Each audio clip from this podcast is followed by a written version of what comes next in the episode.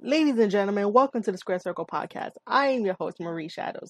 And on this episode of the Square Circle Podcast, we have a lot of Impact Wrestling to get through. This podcast is going to be dedicated to Impact Wrestling that debuted on September 29, 2020. After that, we're going to go over Victory Road, and after that, we're going to go over this past Impact Wrestling show. And also, I'm going to be talking about the press pass that I was currently on with Tenille Dashwood, and then mention some stuff that I heard in the other press pass that featured Chris Sabin, Ace Austin, and Scott D'Amore.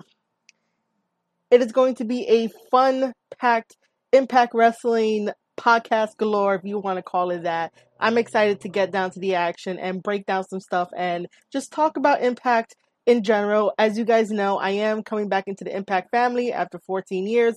It feels invigorating, it feels different, it feels nice, and I'm here for it all. But before we do that, I want to thank all of my listeners that have ever tuned in to a podcast episode of the Square Circle podcast hosted by yours truly, Marie Shadows. If you guys have not, and this is the first time that you are listening, thank you for listening. Thank you for being here. You can catch all the podcast episodes on anchor.fm forward slash square circle podcast and also on the Patreon side where I just revamped everything, add more tiers, make it more fun for you guys. Head over to patreon.com forward slash rookie SCP. However, let's head on over to the anchor side of stuff so I can let you guys know that I am grateful for all 811 total plays of the Square Circle podcast. And I am thankful for all the 30 listeners that come back every single time to hear what I have to say about professional wrestling. I quickly want to thank my top geographic location listeners. So here it goes. With 83%, it is the United States. Thank you guys so much from around the country of the United States of listening to my podcast. I am based out of New York City, so thank you for that. From the United Kingdom, 7% of listeners are there. Thank you from the United Kingdom for listening to my podcast. Ireland has 4%. Thank you guys for tuning in to listen to the Square Circle podcast. And Canada has 1% of listeners over on that side. Again, United States, United Kingdom, Ireland, Canada. Thank you, every single one of you guys, for listening to the Square Circle podcast.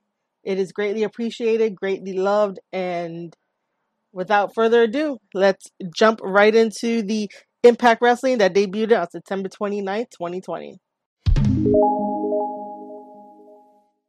Impact Wrestling opens up with a tag team women's match. We have Taya Valkyrie and Rosemary teaming up to take on Havok and Nevaeh. I do want to mention one thing because I do want to mention one thing about character development so I didn't notice this before when Taya came out and when she came out this week on September 29th.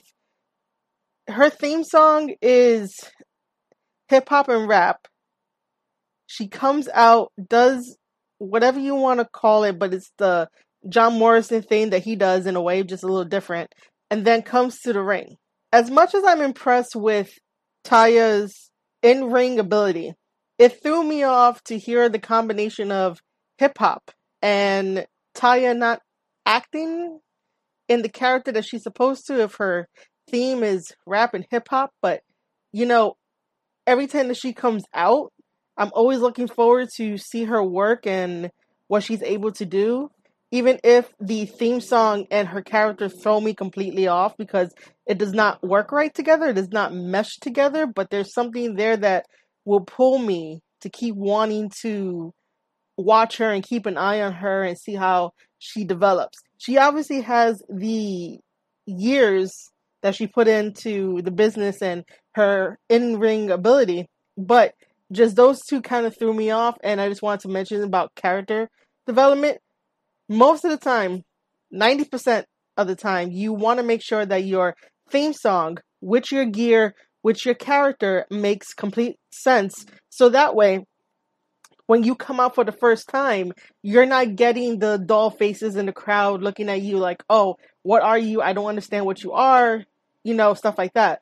Once you find the combination that fits well together, then people will start to gravitate towards you and become fans of you. But I believe that it's safe to say that Taya Valkyrie is the only exception to that rule where it doesn't make sense to me. But I'm happy to see her in the ring and see her ability in the ring, and I could just forget about her entrance.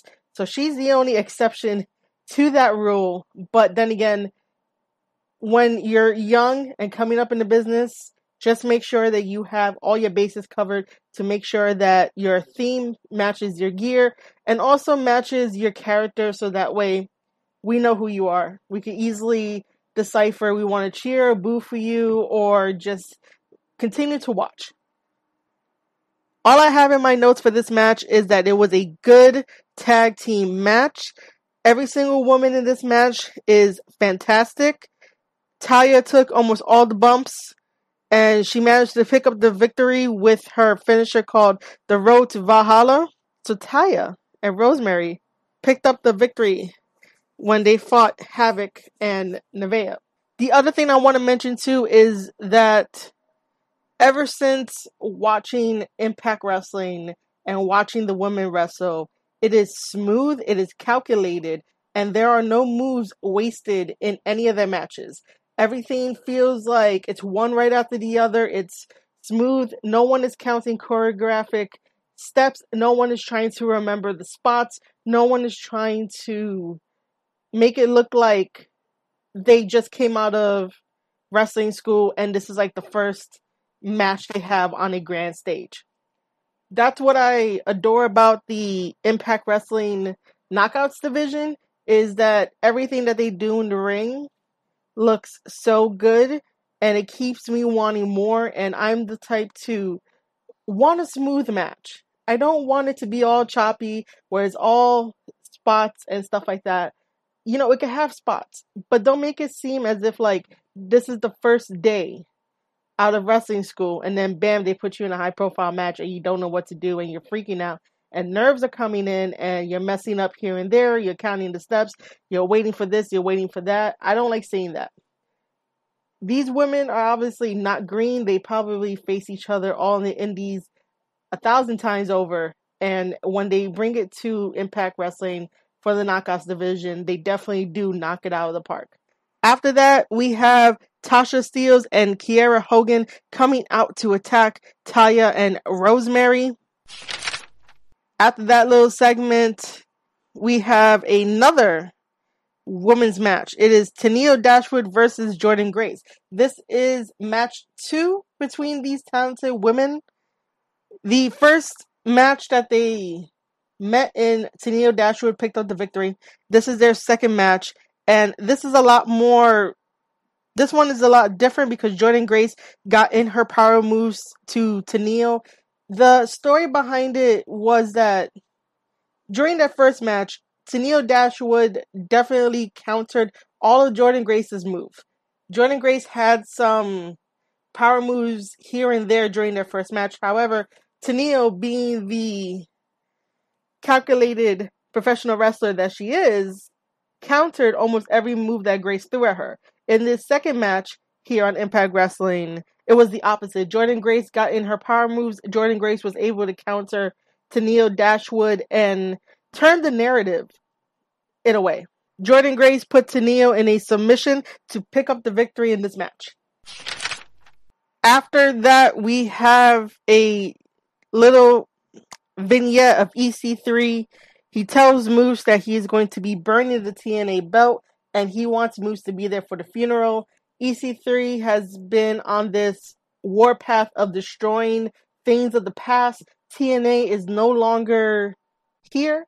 It is now Impact Wrestling. So to get rid of the TNA World Heavyweight Championship, EC3 is going to burn it and then invites Moose to the funeral to watch it happen. After that, we get a Rich Swann promo, and it's all about his ankle and his ability to heal. He had an Achilles tendon where he had to retire for a little bit and then came back, and he's going to be fighting Eric Young for the Impact World Heavyweight Championship come Bound for Glory October 24th, 2020. After that, we get a Heath for Impact. Heath and Rhino are discussing possibilities and they're in the back. However, Reno Scum come and attack Heath and Rhino. I honestly did not know who Reno Scum was, and they look like wannabe GTA characters that got kicked out of the Bikers Club just because. Yes, I play video games, guys. I played the hell out of GTA 5. So, after the beatdown, Rhino goes over to Scott D'Amore and tells him that Reno Scum attacked him and Heath and they want a match, even though Heath is not signed. But Scott D'Amore takes Rhino at his word and sets up a match for Victory Road that will include Heath Slater and Rhino versus Reno Scum. After that, we get a tag team match. We get the Rascalz versus Karl Anderson and Luke Gallows. In my notes, I have Wentz goes for a standing shooting star press, only to have Dez push him onto the opponent. That was the highlight of that match. That's why I have it in my notes. I never seen that type of offense before, and seeing it for the first time, I got super scared for Wentz, only because any miscalculation, he could definitely have overshot him, and he could have landed into the ropes, or anything could have happened to where he could have got hurt. And it is a very nice spectacle of a move, and I think that if they were to incorporate it into their move set, obviously they did, but not as a reoccurring move, but more as a get the crowd excited pop type of move because I would have popped if I would have saw it live because I've never seen this type of offense before and it's very interesting. However, I was just scared for Wentz to not get hurt.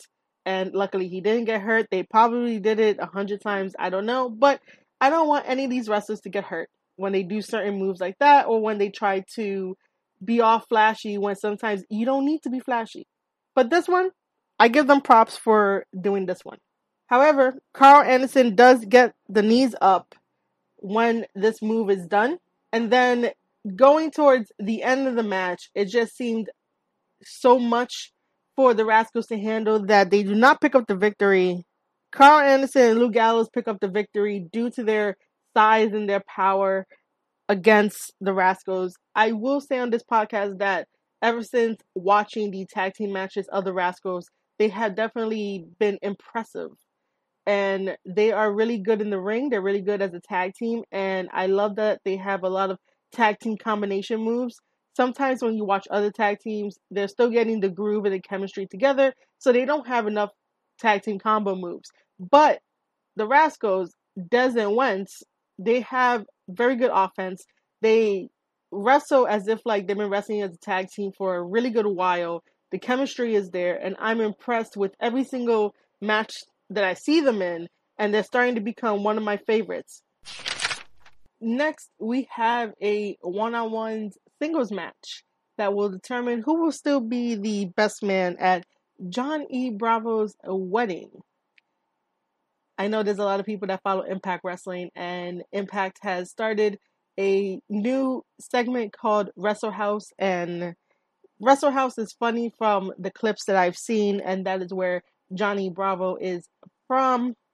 Uh, he is getting married to Rosemary as he recently proposed to her. So during Impact, the cast of characters from Wrestle House are still trying to figure out who will be the best man, even if Johnny Bravo already picked the best man. And the best man that he picked was Fallah Bahh, which I think I pronounced that right. However, Johnny Swinger did not like that idea, so now we have a match of Johnny Swinger versus Fallah Bahh to determine who will be the best man at the wedding. And the winner of that match was Fallah Bahh, and that's the end of that. After that, we get Eddie Edwards coming out to the ring, and he wants to know who attacked him last week. Sami Callahan comes out, and he's on the top of the ramp, sitting down in a chair, and Eddie thinks it's him, but that is not the case. The person who attacked Eddie Edwards is none other than Ken Shamrock. That's right. Ken Shamrock is back in professional wrestling. He's back with Impact Wrestling. He was there when it was TNA for a little while. He came back. He attacked Eddie Edwards, and he is currently doing Sami Callahan's bidding. After that, we get the main event, which is the North, the team of Josh Alexander and Ethan Page taking on Ace Austin, who goes by the inevitable, and Madman Fulton. Ace Austin is a very talented young wrestler. He's only 23 years old and he has a amazing wrestling profile with Impact Wrestling. Ace Austin and Madman Fulton does a lot of tag team combinations, and so does the North. This was a very good tag team match, and the winners of this match was the North. All right, ladies and gentlemen, that is my review of Impact Wrestling that debuted on September 29th, 2020. I hope you guys enjoyed it. I want to thank all of my listeners on the Anchor side again for tuning in to the Square Circle podcast. And over on the Patreon side, I now have a total of two Patreons. Thank you guys for helping me out and supporting the product and supporting the podcast wholeheartedly. I thank you guys every single time. Thank you to Mags and thank you to Rylan for supporting over on the Patreon side. You guys could get in on the action too. Make sure to always tweet me at Marie underscore shadows or at squared circle pod over on the Twitter side if you want to discuss anything that I said in this podcast. And I'll see you guys in the next one.